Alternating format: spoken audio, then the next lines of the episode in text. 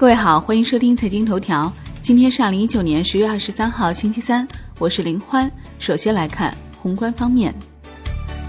美商务部日前发布公告，称将自10月31号起对中国3000亿美元加征关税清单产品启动排除程序。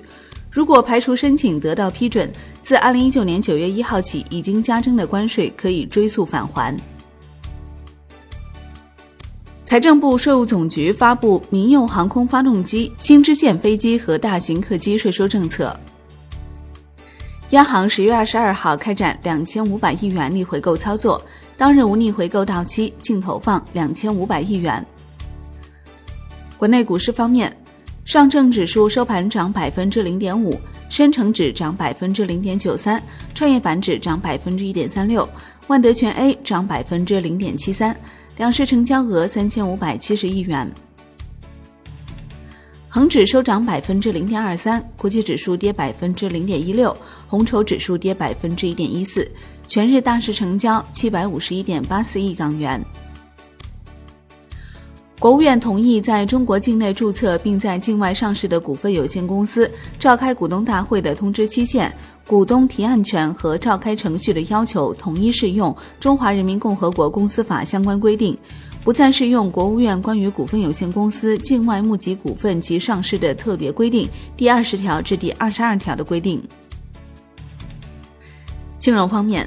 最高人民法院、最高人民检察院、公安部、司法部联合印发关于办理非法放贷刑事案件若干问题的意见，自10月21号起生效施行。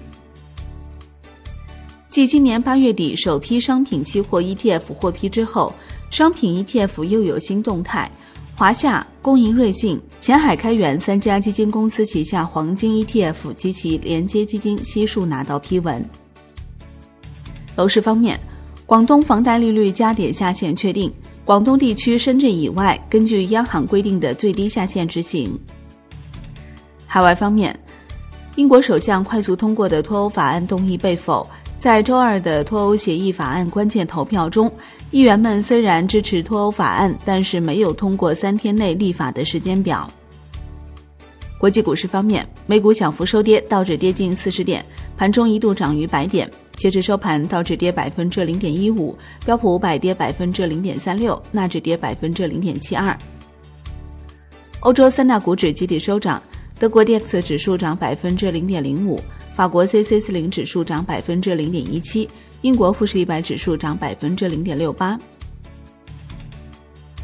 商品方面， NYMEX 原油期货收涨 1.51%， 报 54.32 美元每桶。